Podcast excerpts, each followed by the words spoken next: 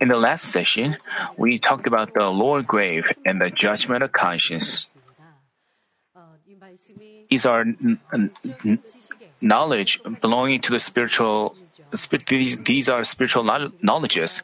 One of the church members confessed after hearing the message, when he shared his grace from the message, he said before he came to the church, he was so curious about the judgment of conscience. He wondered, what about those people who lived a good life in the ancient times? And he always felt regrettable for them. But as he began to listen to the gospel of holiness, he realized the truth and he was so happy. And he confessed that as he heard this message, he was um, remember the moment then when we first heard the lectures of Job many years ago. And I heard that many of our members are happy uh, learning about the deep spiritual knowledge. They have spiritual awakening and realize the profound love of God. I was very grateful. You, you also remember the message you heard last session, right? In the early days of the history of mankind, people sought and feared God with their conscience being good. Those with a good conscience acknowledged the Creator merely by seeing all things under heaven and on earth. When it didn't rain for a while, they prayed to God um, for rain. And they also, when it rained, they also gave thanks to God for rain, which means they had a lot of, of good conscience. They had a lot of goodness in their conscience. When they committed a wrong, they had qualms of conscience. When someone gave them advice, they were inclined to turn back as they planned to commit a crime. Many of them would hear the voice of the heart. You shouldn't do that, and drove away the temptation. But as many years passed and their conscience got stained with sins, they began not having great qualms about sins. Moreover, as the theories that oppose God have become prevalent, people have been contaminated with the ideas like, let's enjoy ourselves, there's no God. Concluding that there's no afterlife and that they can just live in pursuit of their benefits, they've easily indulged into pleasures, sins, and evil. People say, those people say, there's no afterlife.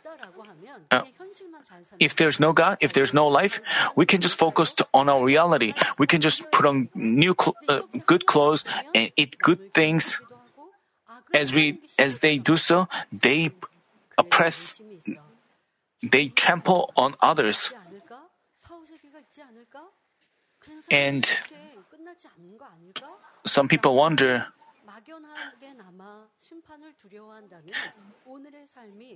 if they had a vague fear about the afterlife, they wouldn't live as they please in this life. But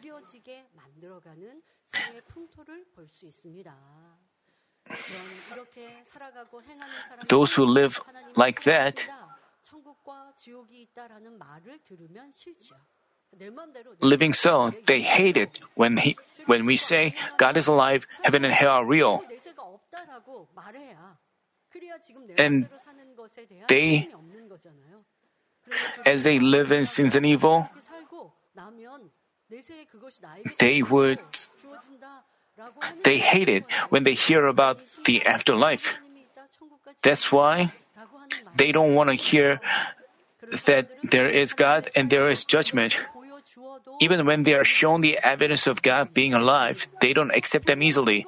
Even though there are true evidences, they they don't accept them. They they may have qualms a little, but soon enough they disobey the voice of their conscience and argue that God, heaven, and hell are illusions, and they scoff at us, judging us to be wrong but God is surely living and heaven and hell, heaven and hell exists. No matter how, no matter the culture or customs of the world, no matter despite what people, but God is surely living.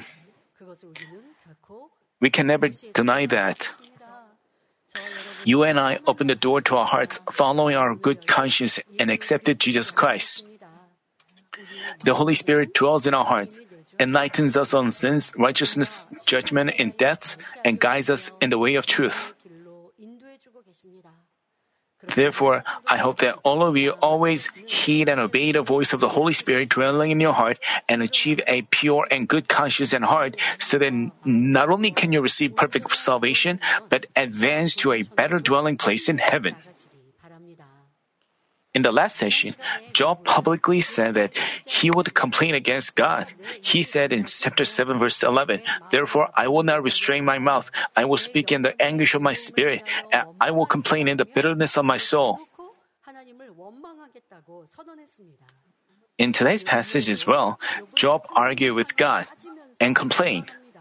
In chapter 7 verse 12 he said, Am I the sea or the sea monster that, that you set a guard over me? Job recognized the majesty of the sea and the sea monster or the dragon, uh, and that the sea monster or the dragon was the scariest animal. Worldly people who don't believe in God consider the dragon to be sacred and magnificent. If someone sees a dragon in his dream, they think of it as a sign for great luck or success. But as believers of God, we we know that seeing a dragon or serpent is a sign for a great trial. When, when worldly people see a pig in their dream, they often consider this a sign for luck and get lottery tickets. But as believers of God, we know, we know that this is also a sign for trial or hardships.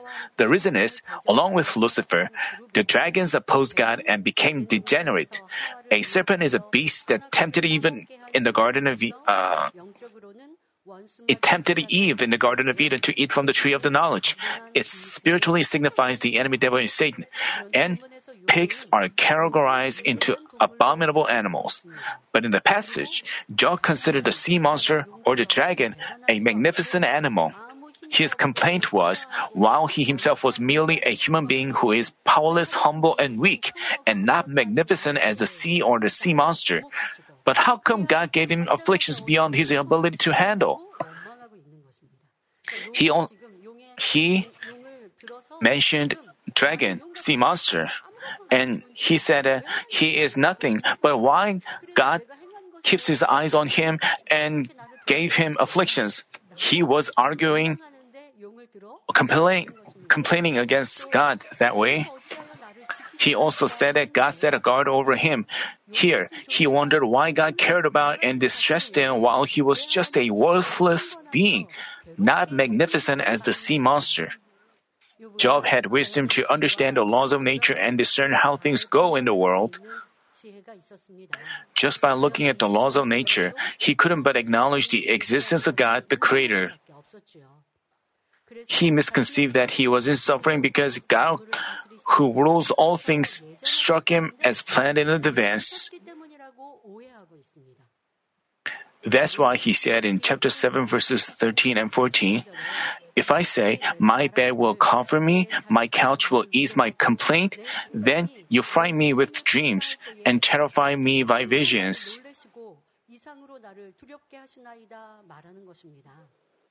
If Job could have had a good sleep on the couch, he would have forgotten his pain at least for a little while, but he couldn't fall sound asleep. When he happened to fall asleep, he would wake up by a nightmare. He complained that he complained saying that God didn't put him to sleep, but frightened him with dreams and terrified him by visions.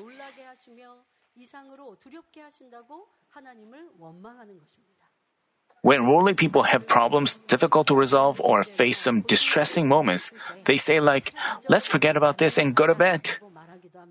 But as they go to bed with filled with worries and concerns, there's no way they can sleep comfortably.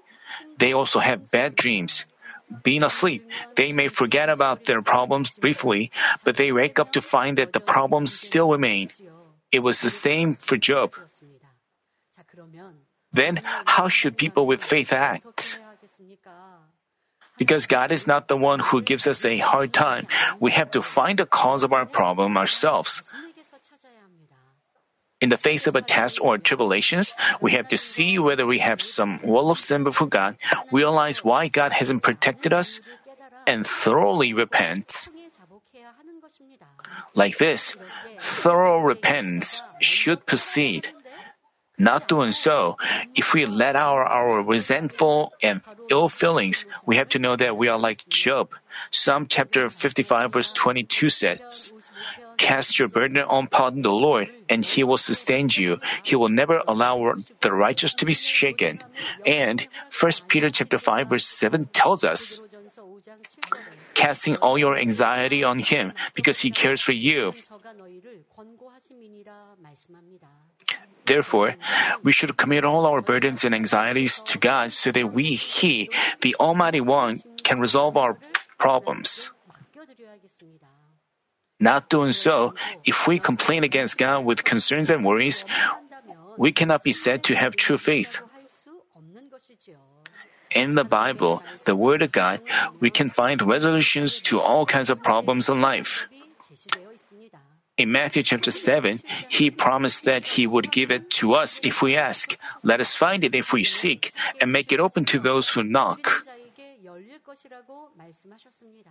He said in Matthew chapter 7 verses 9 through 11, Or what man is there among you who, when his son asks for a loaf, will give him a stone? Or if he asks for a fish, he will not give him a snake, will he?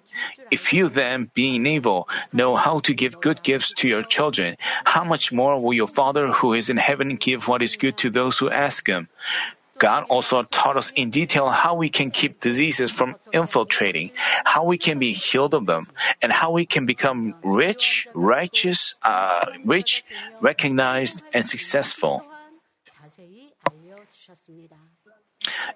In 3 John chapter 1 verse 2, he gave us this word of blessing.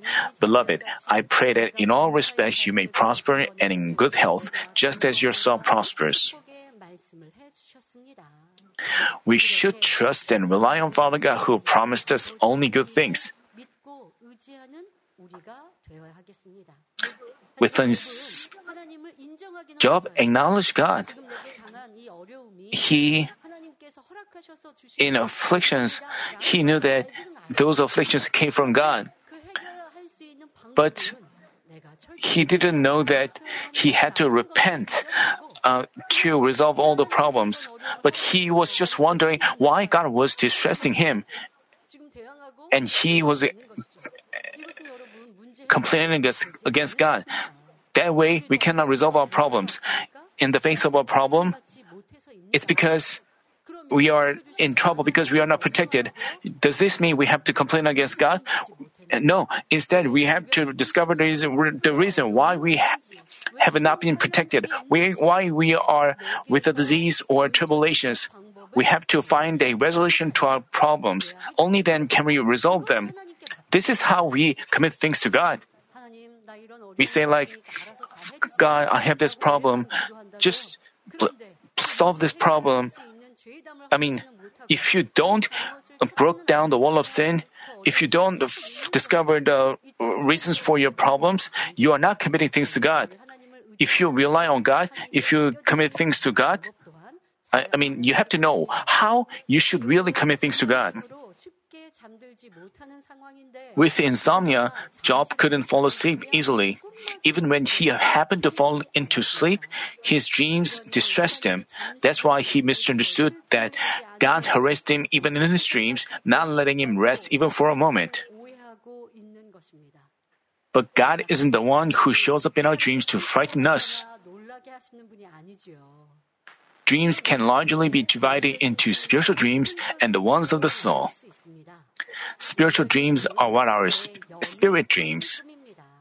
Even worldly people have spiritual uh, spiritual dreams at times, even though their spirit has been locked up in their soul, not being active or able to communicate with God.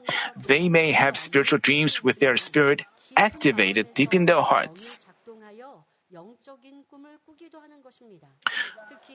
Especially in the history, uh, especially those with a good heart, they foresaw their future through their dreams and they receive protection. Even though their spirit, even among holy people whose spirit does not communicate with God, they have, they may have spiritual dreams at times, and through spiritual dreams, um,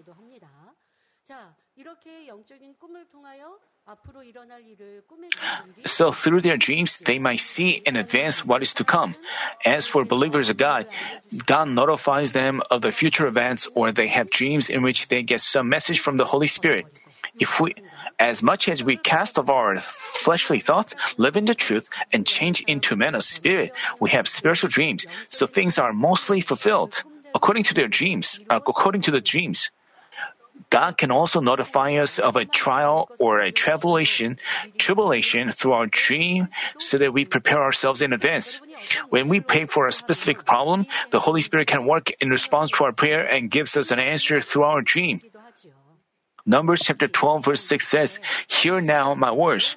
If there is a prophet among you, I, the Lord, shall make myself known to him in a vision. I shall speak with him in a dream. And Joel chapter 2 verse 28 tells us, It will come about after this, that I'll pour my spirit on all mankind, and your sons and daughters will prophesy, your old men will dream dreams, your young men will see visions. As we can see, among our dreams are spiritual ones. But they may be, but there may be times you cannot interpret your dreams right away. But with the passing of time, God's will is figured out amidst what happens around you. If you cannot clear things up eh, even after God has given you an answer through a dream, you need to pray even more deeply and have your dream interpreted. Next, dreams of the soul are what you dream in your own thoughts. People who still don't live in the truth involve their thoughts in all affairs. While God tells them to meditate on the word day and night and speak, hear, and act in the truth, they don't do so but dwell on fleshly thoughts. In the face of a tough problem, they involve their thoughts worrying about what would happen tomorrow or even a year later. When they make plans, they don't seek God's guidance through prayer. They calculate this and that in their thoughts, constantly worrying about what would happen if they fail. Even in a situation where there's nothing to have misunderstanding about, they judge and harbor misunderstanding. Eventually, they cannot control their feelings and get angry. There are people who suffer with such misunderstandings. As their fleshly thoughts know no bounds, they have dreams of the soul even when they sleep. For example, if Dave wanted to visit America and searched for related videos and pictures, they may go there in their dream. Mostly people have dreams of the soul like this. Also, if they have some kind of fear, they may have a dream where they are chased by a thief or meet an evil person. But we can see that such dreams have but we can see that such dreams they have in their thoughts mostly turn out wrong with the passing of time. Out in the world, people call them silly dreams. Therefore, until we cast off all our thoughts and wholly become a man of truth, we don't need to, to we don't need to be so dependent on our dreams. Hopefully, you don't try to discern things after you have a dream in your own thoughts. Some people consult um, seek counseling from their pastor. People are so dependent on their dreams, but it's not that good. And they try to discern things in, uh, in their dream. If you are confused, you, ha- you have to know that your dream may not be a spiritual dream. Also, there are people, uh, there are people who judge those people who appeared in their dream um, some people have see someone in, in their dream and judge them to be evil. But he cannot be sure that his dream is a spiritual one. That's why they shouldn't be so dependent on their dreams. Of course, there are spiritual dreams, but in the era of the Holy Spirit. So, You may more, what is more accurate is the voice and guidance of the Holy Spirit. You have to long for it. Some may argue that they don't have fleshly thoughts and they have they receive good guidance through dreams. Then if you find that your dream is not correct, you shouldn't talk about dreams again and again. You know, also we are living in the era of the Holy Spirit. It is more accurate to receive the voice and guidance of the Holy Spirit. So, rather than uh, longing to have, uh, it's more, it's better to ask for the guidance and voice of the Holy Spirit. So, senior pastor doesn't talk about his dreams uh, often. He sometimes he talks about dreams, but he, he even says that he didn't have uh, dreams a lot because he doesn't have fleshly thoughts. He doesn't have dreams often. When he had a dream, he sometimes had dreams uh, from God. But it's important. It, it is important it's good that we pray and ask for the voice and the guidance of the Holy Spirit, and we have to discern whether our dreams are spiritual one or not. If our dreams are spiritual, we have to know that things should happen according to our dream. But as I told you, you shouldn't you shouldn't uh, judge people that appeared in your dream and judge them to be evil. And Job said that his, he had bad dreams and he thought that God was distressing him. He complained against God like that. And he also, Justina Pastor also taught us about spiritual dreams and dreams of the soul. Back to today's passage, we see Job continuing to complain and lament. Chapter 7 verses uh, 15 and 16 say, So that my soul would choose suffocation, death rather than my pains. I waste away. I will not live forever. Leave me alone, for my days are but a breath. If a person suff- suffocates, he cannot but die. Job didn't express his Job didn't express his wish to die with words alone, but he really wanted death from his heart. That's why he confessed that his soul would choose suffocation. Saying, Death rather than my pains, Job confessed before God that he would rather die than being all skin and bones. He was all skin and bones at the time. So he he said like it would be better for him to die than being all skin and bones. Can you imagine how tormented he was using such expression? But what did God tell us to do when we are tormented and distressed? As said in Psalm chapter 50 verse 15, call upon me in the days of trouble. I shall rescue you and you will honor me. We should earnestly, we should eagerly seek God, hang on to Him. Worldly people say like, it's worse than death. Are you finding yourself in such a situation? Then you should earnestly seek God and hang on to Him.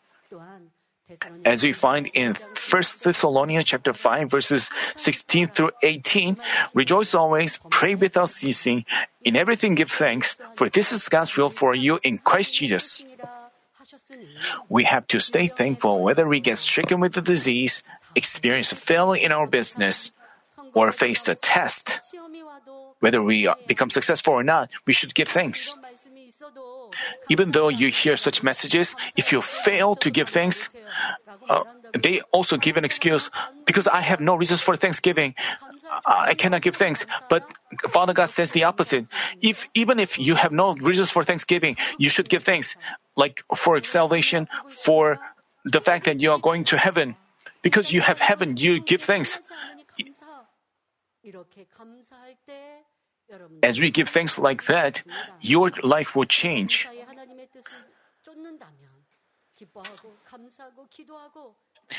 As we pursue God's will in all affairs this way, God will cause all things to work together for good and allow an occasion you can really rejoice for. Next, Job said that he wasted away and wouldn't live forever, asking God to leave him alone. Job was unaware, uh, Job was aware that God governs man's life. While Job himself wanted to die, God didn't take away his life, so he moaned, Please take away my spirit, take away my life quickly.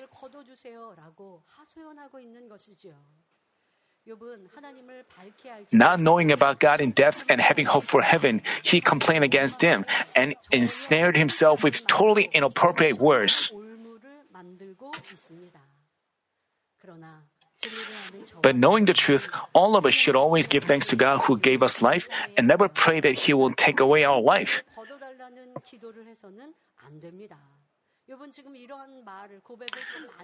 Job was making such confessions.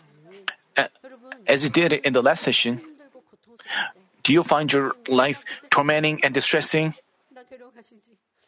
Some of you may say, you should have taken my taken my life, God, when I was really spirit filled. Why did you leave me alone? You shouldn't have such complaints. You are misunderstanding God if you complain against God that way.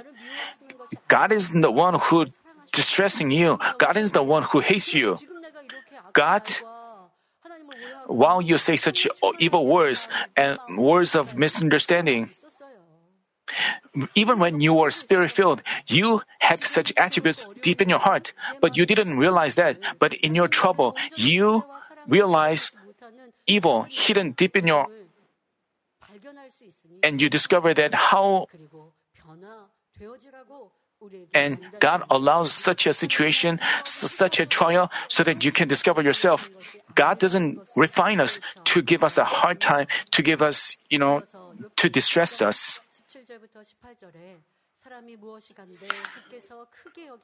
Job went on to say in chapter 7, verses 17 and 18, What is man that you magnify him, and that you are concerned about him, that you examine him every morning and try him every moment? Brothers and sisters, people who've lost the image of God and live amidst sins and evil are no different than animals, so they are even considered not better than worms. In the passage, Job stated that God magnifies men, which is the truth. Because God considers them extremely valuable and precious, He always has them in their heart. He de- considers you and I precious. Who are men that who are men that God magnifies them? They are His sons and daughters. Genesis chapter 1 well describes the process of God's creation of the world. God created man in his own image. Um, for six days, he created the heavens and the earth and all things therein, account of man. Lastly, he created man in his own image. Moreover, he breathed the breath of life into man, so he became a living being, composed of spirit, soul, and body. Who, who are who do we resemble? We resemble God because we are created in His own image. And our heart should also resemble His. That's why we are being cultivated. He molded man in His own image, and He made him a living being composed of spirit, soul, and body. And He set man as the Lord of all creation. So, can you imagine how dear God considers them because He loves us, humans, so dearly and magnifies us. He opened the way of salvation for us by having His only begotten Son, Jesus Christ, die on the cross. For all mankind, He had His own Son die on the cross. Yes, this is true, but it is also for us, our, yourself, your, your individual self. He on account of you, individual. He had his son die on the cross. That's how he considers us precious. Even though we, you may think of yourself worthless. No, we are so precious and Job mentioned that God didn't leave him alone even for a little while, but distressed him every second. Actually, however, he's always watching us with his blessing eyes because he loves us. It's not like God was. Uh, because God loves us, He's watching over us every second. In the passage, Job said that God examines man every morning. Here, to examine someone spiritually means to recommend good deeds to him and punish him for evil works. God watches us, not keeping his eyes off of us. When we fail to live in the truth, he allows tests and trials to punish and awaken us because we are not illegitimate children. We are not illegitimate children, but true ones. He keeps us from going the way of death and leads us to turn from our sins and come forth into the light. God knows our sins and evil. I mean, even though God knows our sins and evil, even though He knows our deed, He wants us to become more perfect. God doesn't watch over us because He wants to discover our sins and evil, our wrongdoings. He wants, He rejoices over us and He, and He also protects us so that we won't get hurt. But if we fail to live in His Word, if we fail to live in the light, if we commit sins and the, in the darkness,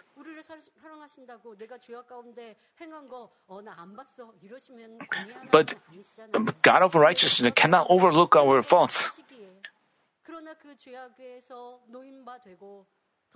Even though He knows about our sins and evil, He know,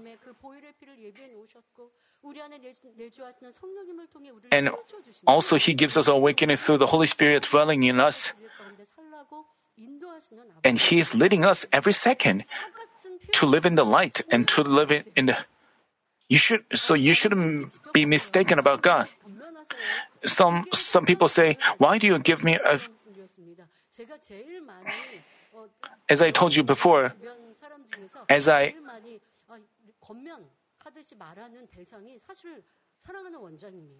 you know, Mrs. Bongnam Lee is the one whom I most advise and admonish because I love her. And, and, and she always longs to receive a uh, advice from me. So we talk about this a lot. That doesn't mean Mrs. Bongnam has a lot of faults. No, because I love her, because I love her. So when I think she would be better if she acts that way, I advise her, and she doesn't hate it when she receives advice from me, and she. That's why I can advise her a lot, but I cannot do the same to those who have misunderstanding, to those who become offended.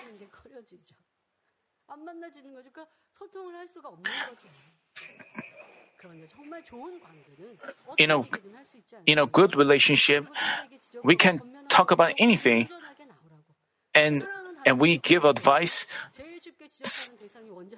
The senior pastor, it was the same for senior pastor. Senior pastor also gave a lot of advice to Mrs. Bongnam Lee.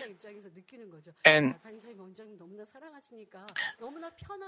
and we thought that senior pastor loved her so much. That's why he is so comfortable giving her advice. How beautiful this kind of relationship is. Father God loves us like that, and He wants us to fix our shortcomings and become perfect. So we shouldn't have misunderstanding about our God's guidance, and we shouldn't misconceive that God hates us.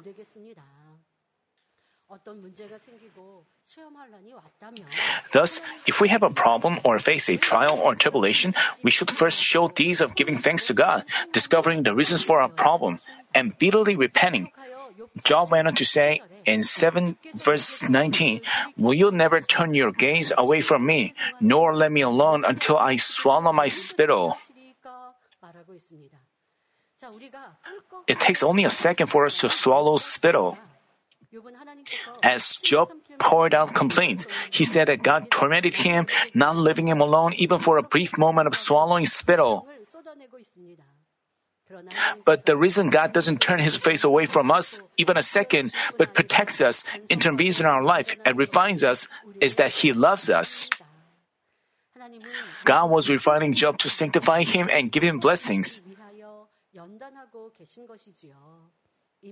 As I've already mentioned several times, Job hadn't known the truth properly. He only had knowledge about God, not having met and experienced Him ever. For this reason, God couldn't help but allow him trials so that he could realize those many areas where he deviated from the truth, repent of them, and love and serve God with a sincere heart and perfect faith.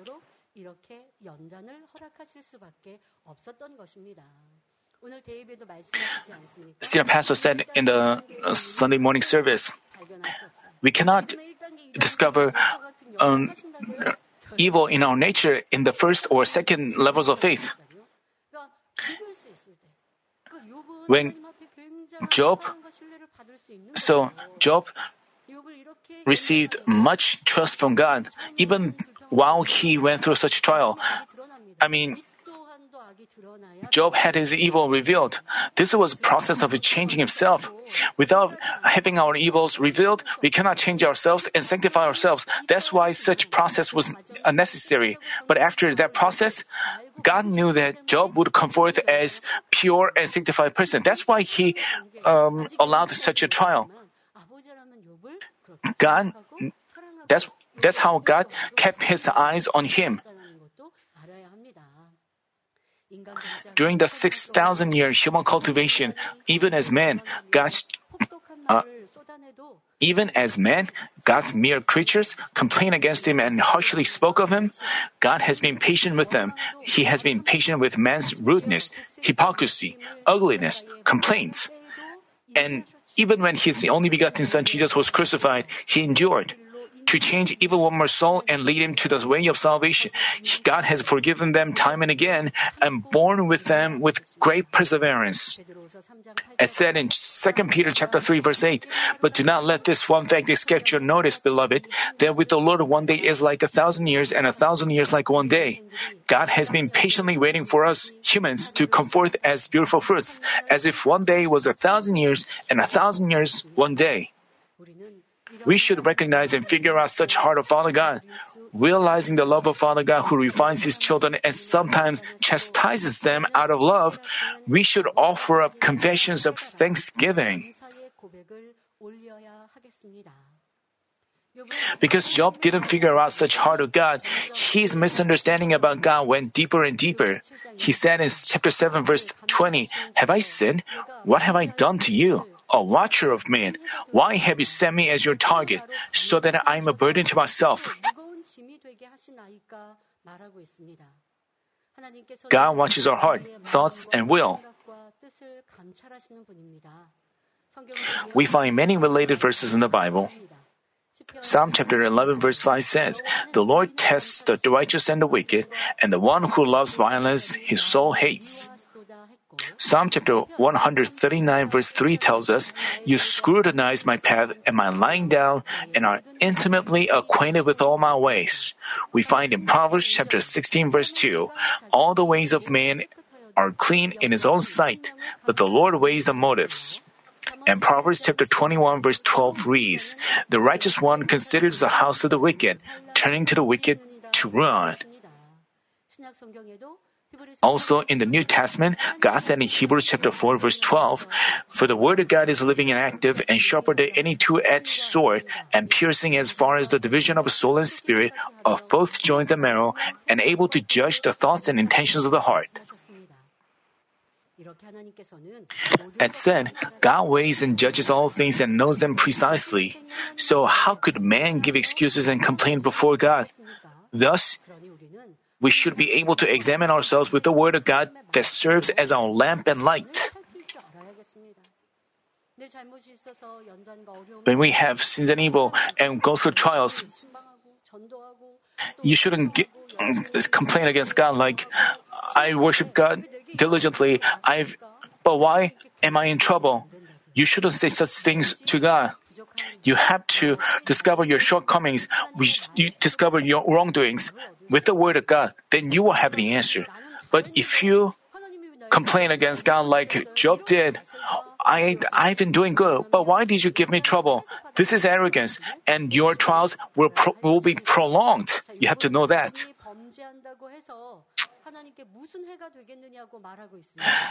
Job said, like, even if he sinned, it wouldn't do God any harm. Let's think about this. if we sin, what kind of harm would it give God? You think it wouldn't give him any harm? If his children commit sins, God suffers great harm. In a family, when a child commits a fault, it affects his parents. When he receives an award in his school or workplace, it brings them honor. On the contrary, if he commits a crime, it makes them concerned and ashamed. Likewise, if we commit sins, we dishonor God and, and it's like spitting in his face. It brings joy to the enemy devil, and the worldly people would point their fingers at us, saying, How does he or she act like that? Attending church. Then let's talk. Let's then let's talk in detail about what kind of harm our sins cause God. Job. Job was saying, "I have no fault, but God, you are distressing me." That's how he misunderstood God. And Job also said, Even if I sin, what does this have anything to do with you? Sometimes we also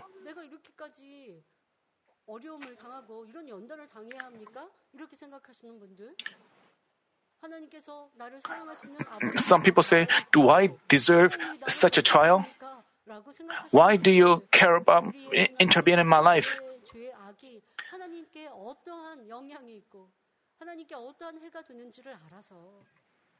You have to know what kind of harm our sin or faults give him.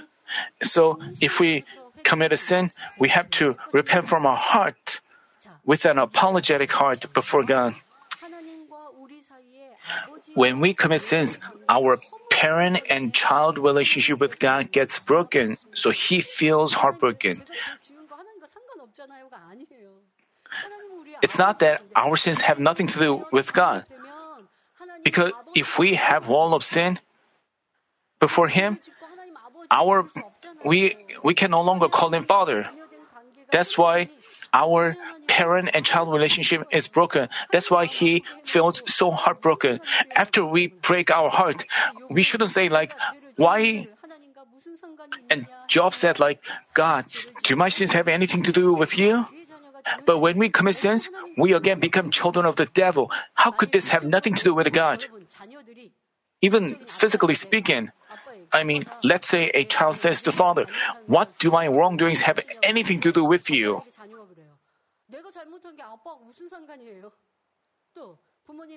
Even if I get poor grades at school, does this harm you anyway? 아니 내가 공부를 못한다고 해서 아빠에게 손해 가는 거 있어요? 여러분 이런 말 들어보셨습니까? 아니면 여러분들이 Have you seen a child saying like that? Then how heartbroken would the father feel? Parents, do you agree with me? Let's say your child says like that. After they get, get they get poor grades, you know, you know that if they get poor grades, they cannot get a good job. And, you know, they may end up um, homeless.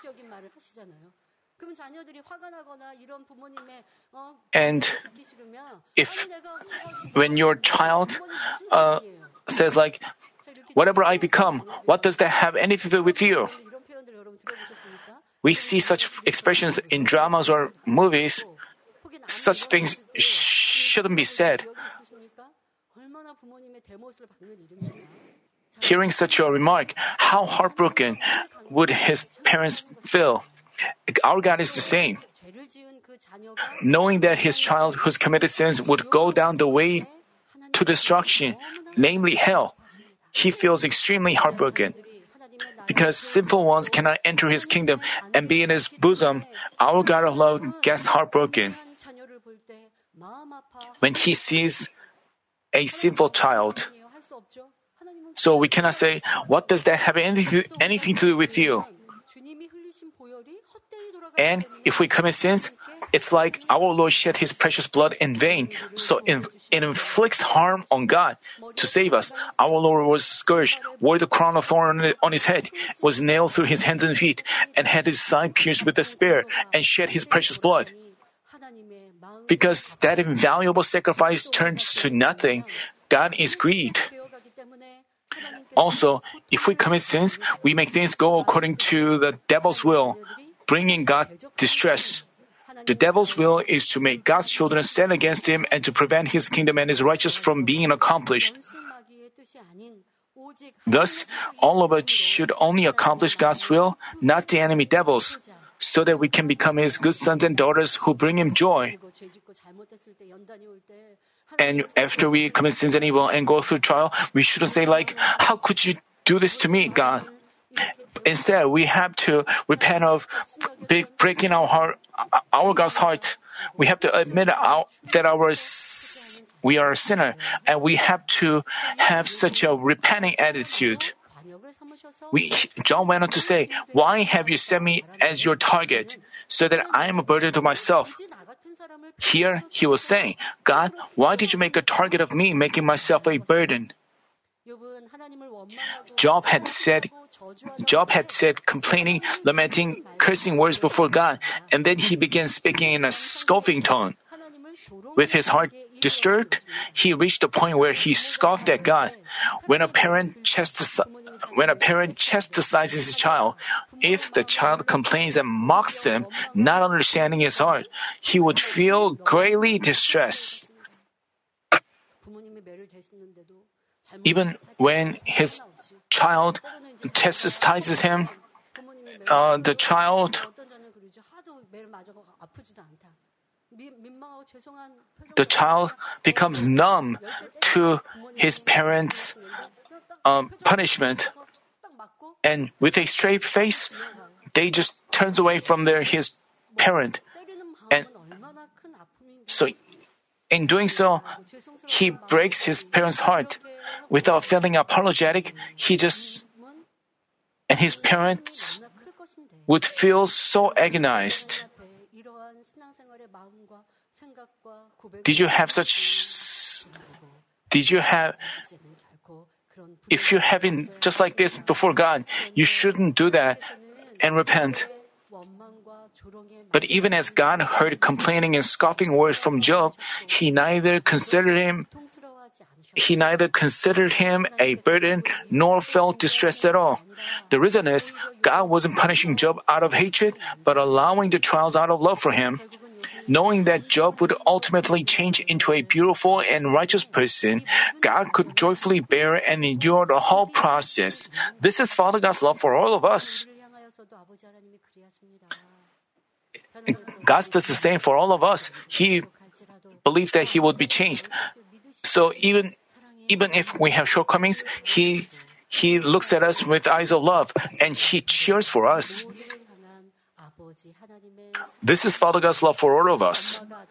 When a mother conceive, when a mother conceives a son, she joyfully endures the 10 month suffering and excitedly waits for the day of his birth.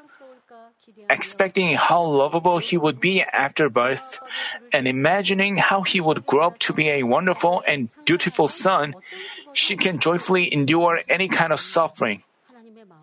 The same goes for the heart of God. He let each and one of us be born uh, looking forward to the days he will become sanctified and come forth as his true sons and daughters. He's been patiently and joyfully waiting each and every day. As Job didn't understand such heart of God, his words from his lips got increasingly absurd.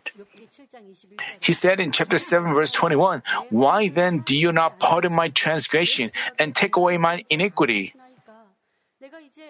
For now I will lie down in the dust, and you will seek me, but I will not be. Job actually had two hearts. At first, he said like, God, leave me alone, take away my life. But on the other hand, he asked God to forgive and heal him. But as there was no answer, Job stated that it was because God didn't forgive his transgressions and iniquities. God forgives us when we realize our sins, repent, and turn back. As far as the east is from the west, He doesn't even remember our past transgressions.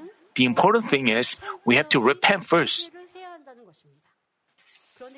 But even though Job had a lot of transgressions and iniquities, he didn't repent but made absurd statements like, God, why didn't, why didn't you forgive my sins? Why didn't you let them pass? So how could he possibly have his problems resolved? Before the tests came, Job gave God burnt offerings with fear for him, but as he suffered with boils, even that fear was gone. In lamenting, Job said that whether God forgave his sins or not, if he just went to Sheol, the lower grave, that would be it. So he wanted to die quickly. What about your life of faith during the trials? People in the lower stages of, of level of faith, they fear God, but once they lose even that fear of God, they're no longer afraid of God. Even after they leave the church, and befriend the world. They have no fear for God. They lost faith itself. Job had fear previously, but now he doesn't have fear. But through those trials, he would come forth, he would become perfect. God knew this. That's why he endured Job's complaints and lamentation how broad and wide God, our God's heart is. You have to understand our heart's love and become a source of joy to Him. In our trials, we shouldn't say like, "Why aren't you giving me an answer? Are you not existent anymore?" You shouldn't. You shouldn't live like worldly people do. But we have to rely on Him always Uh, whenever we have trouble, and when we have a trouble, we have to discover the reason. You know, our sins and evil, distressed and agonized Father God, we have to realize this and repent of them. We have to repent of our sins and evil itself, but also the fact that we distressed and agonized Him. When we bitterly repent with tears, like that, we our wall of sin is demolished and we I hope you remember I hope you remember such God of love and change yourselves. Let me conclude the message. Brothers and sisters, even as for Christians who say, I believe in God, if they haven't if they haven't met God, they could misunderstand God like Job. As we meet and experience God, we develop faith by which we truly believe. With such faith, we cannot dare to complain against God, at least out of fear. Therefore, it is crucial for us to earnestly seek God and meet Him in our life of faith. As said in Proverbs chapter 8 verse 17, I love those who love me, and those who diligently seek me will find me. God definitely reaches out to those who earnestly seek Him. If we seek God earnestly, we can meet Him through prayer, praise, or the word. On top of that, God demonstrates the evidence of Him being with us through answers to our prayer, wonders, and signs, as if He is saying, I'm right here. But only when we become poor in heart do we get more eager to meet God. Matthew chapter 5 verse 3 says, Blessed are those in spirit, for theirs is the kingdom of heaven. We should first rid ourselves of the desire to follow worldly pleasures, worthless lust, etc., which fill our heart. Only then can we become eager to meet God. In the past, when you met God, God answered your prayer, and when you are praising, you shed tears uh, you praised him with sh- tears and a runny nose, and you wanted to, and you had an intimate relationship with God. But what about? But at some point, you didn't like to pray. You didn't like to work hard for Him, and you don't feel His grace. If you live so, you don't even earnestly seek God. Without seeking God earnestly, would He reach out to you first? This is not the law of the spiritual realm. When we earnestly seek Him, He will reach out to us. So you shouldn't say like, why doesn't he reach out to him? Why doesn't he? You have to first earnestly seek him. Only and you have to also figure out why your relationship with him was broken and you have to discover your love for the world. Why do you hate why do you do you love praying? Uh, when you like to pray in the past, you didn't take in worldly th- pleasures. Even though you don't live the same as worldly people do, but at some point you put in some fleshly things and worldly, you have your interest in worldly things. With such things filling your heart, you you have to change that. Only then you would become filled with the Spirit again. Also, when we humbly seek God, He can come upon our hearts. But most people become poor in heart only when they meet with problems and get in trouble.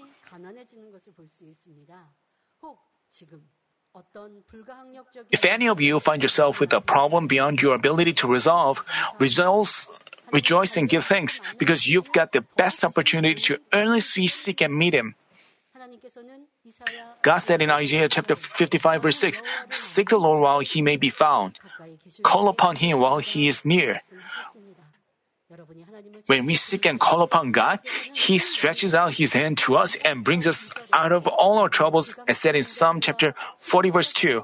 He brought me out of the pit of destruction, out of the miry clay, and He set my feet upon a rock, making my footsteps firm. I pray in our Lord's name that you love and earnestly seek Him. Uh, when you become poor in heart, especially when you are in trials and tribulations, but even there are people who don't have earnestness even in trials and tribulations. God tells us, earnestly seek me, then I will reach out to you. God is more desperate. God is more eager to meet us and reaches out, reach out to you. But what about us? It is our time to earnestly seek Him we have received a lot of grace for free. And God is allowing this time. Uh, we are going through trials like Job. Some people say, I have no strength to ask Him. You shouldn't just sit back and do nothing. You have to kneel down, cry out to Him. You have to lift up your arms and ask Him. Then He will hold your hand and pay attention to your cry. What we have seen and heard, the power of God, we shouldn't ignore them.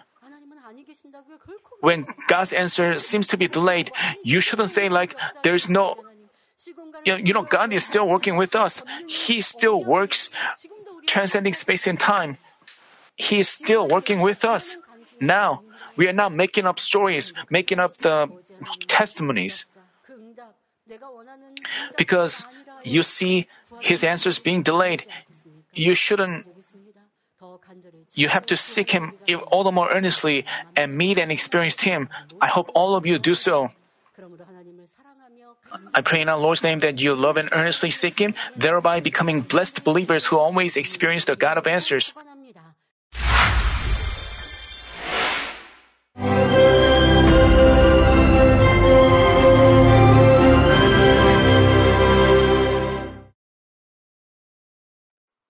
Hallelujah. Almighty Father God of love, please lay your hands on all brothers and sisters receiving this prayer here in attendance. Lay your hands on all the members of the branch churches and local sanctuaries, and all the GCN TV viewers, and those who are watching via satellites, cables, and internet all over the world, transcending space and time. Plant faith in their hearts and drive out their negative thoughts and doubts let all the trials and afflictions leave them. By the fire of the Holy Spirit, from head to toe, scorch their sick and affected parts, including all cells, tissues, and nerves, all internal organs and intestines. Let the light of creation come upon them. In the name of the Lord Jesus Christ, I command the enemy devil and Satan, all diseases, germs and viruses, and infirmities, go away. Let the light shine on them scorch their incurable and long-term diseases by the fire of the Holy Spirit. Burn all kinds of endemic and contagious diseases like malaria. Be cleansed and made well. all epidemic diseases, such as colds and fever, go away from them. Protect them from any kinds of germs and viruses and bacteria. Heal them of all kinds of cancers like stomach cancer, lung cancer, liver cancer, breast cancer, womb cancer, intestinal cancer, and all other diseases like AIDS, leukemia, cerebral apoplexy, high blood pressure, low blood pressure, heart disease, lung disease, diabetes, women's diseases, thyroid diseases, and all inflammations. Let them be made whole from polio, stroke, arthritis, herniated discs, and many others. Let all kinds of pains disappear from them, like back pain, headache, and neuralgia. Set them free from epilepsy, autism, depression, neurosis, and all other mental diseases. Loosen them from all kinds of paralysis, and let them get up, walk, and jump. Let them regain good eyesight and restore good hearing. Let the blind open their eyes and the deaf come to hear and mute begin to speak heal them of after effects of all kinds of accidents, restore their ruptured and broken bones, restore them from burns, and let the heat and burning sensation go away from them. Father, let there be no scars left. Be cleansed from all kinds of drug addictions and poisoning. Father, regenerate dead nerves, tissues, and cells, and bring the dead back to life. Father, please bless them to conceive a baby. Bless them to conceive a baby.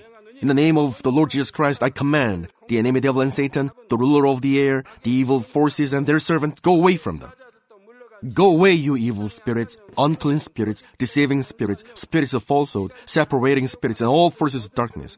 Loosen all bonds of wickedness and darkness, and go away from them. Let the light shine on them. Father God, give them strength to cry out in their prayer and empower them with the power to cast off sins and become sanctified. Let them be in good health as their soul becomes prosperous, and let their family be evangelized. Protect them from all kinds of accidents and disasters, and bless them to lead a successful and prosperous life in everything. Please protect your children, their home, their business, and their work by the fiery hedge of the Holy Spirit with the heavenly host and angels, and with your blazing eyes. Give students wisdom and understanding, and fill their hearts with more passion and desire for study. Keep their hearts and minds from worldly things, and plant into their hearts more fervent love for God. Bless your children and let them give glory to you in everything they do, whether they eat or drink or whatever they do. Let them confess and testify to the living God. I've met God, I've experienced God, and received His answers and blessings. Father God, thank you. Let all glory be to you alone. In the name of our Lord Jesus Christ, I pray. Amen.